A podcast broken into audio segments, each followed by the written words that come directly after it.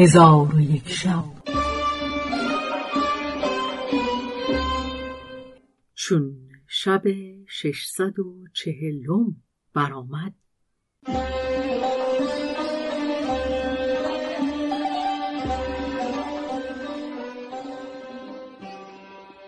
گفت ای ملک جوان عجیب از غایت شرم و اندوه سر به زیر افکن.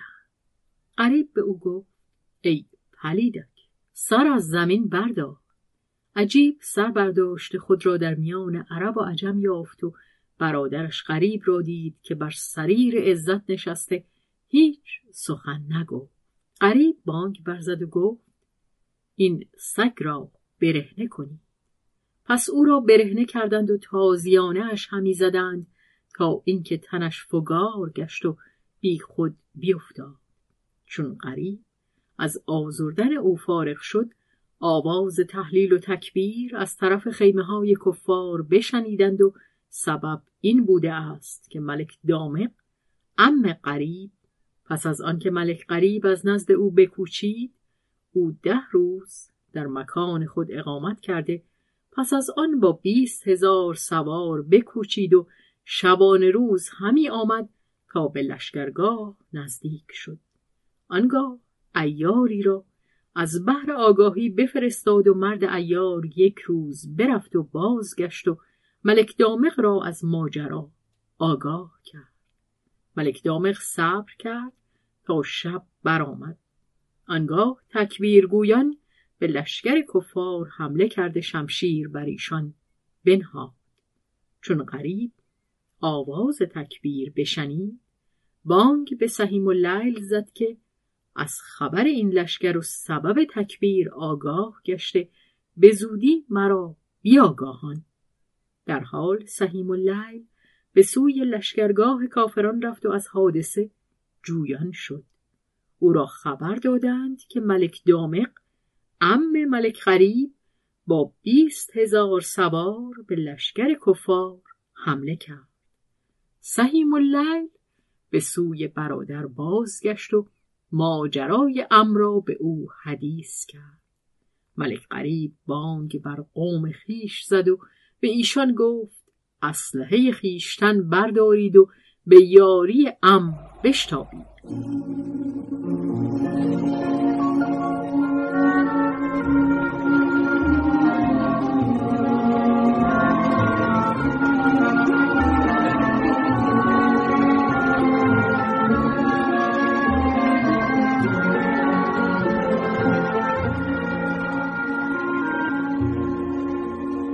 لشکریان به سرعت سوار شدند و به کفار هجوم آوردند و شمشیرها بر ایشان بنهادند و هنوز صبح نشده بود که از کفار پنجاه هزار تن کشته شد و سی هزار تن دستگیر گشت و باقی بگریختند و مسلمانان با زفر و نصرت بازگشتند.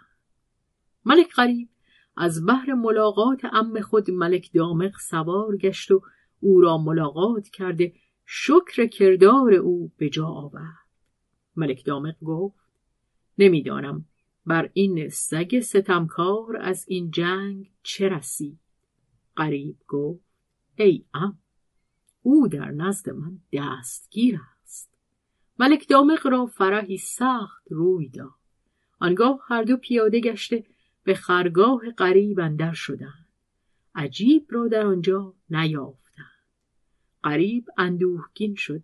ملک دامق گفت ای فرزند اندوهگین مباش که او به جایی نتواند رفت و سبب گریختن عجیب این بوده است که ایار او سیار در لشکرگاه غریب پنهان گشته بود. در آن ساعت که غریب سوار گشت و از پاسبانان نیز کسی بر جای نماند او نزد عجیب شد و او را برداشته از لشکرگاه بیرون برد و آن شب تا روز دیگر او را همی برد تا اینکه به چشمه آبی برسیدند که در نزد آن چشمه درخت سیبی بود. عجیب را از دوش بر زمین نهاد و روی او را بشست. آنگاه عجیب چشم گشوده سیار را بر سر خود یافت. گفت ای سیار مرا به سوی کوفه ببر تا لشکر خود جمع آورم و از دشمن خود انتقام کشم و ای سیار. بدان که من بسی گرسنم.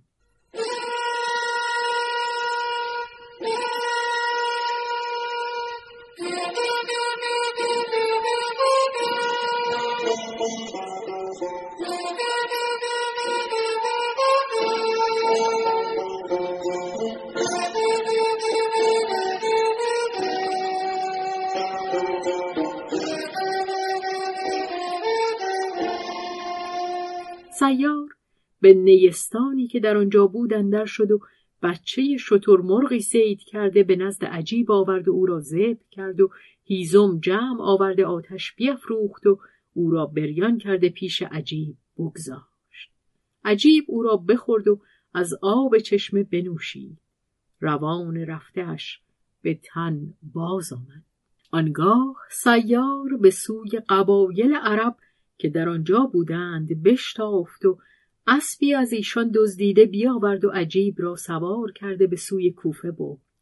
نایب ملک عجیب از آمدن او آگاه گشته به استقبال او بیرون رفت و او را به سبب عذابی که برادرش کرده بود رنجور یافت و به شهرش درآورده حکیمان را بخواست. ملک به حکیمان گفت تا ده روز مرا معالجت کنی. ایشان در معالجه او بکوشیدند تا اینکه از رنجوری خلاص یافت. پس از آن وزیر خود را فرمود که به همه نایبان آن نواحی کتاب بنویسند. وزیر بیست و یک کتاب به نایبان بلاد نوشته بفرستاد. ایشان تهیه لشکر دیده به شتاب هرچه تمامتر قصد کوفه کردند. چون قصه به دینجا رسید بامداد شد و شهرزاد لب از داستان فرو بست.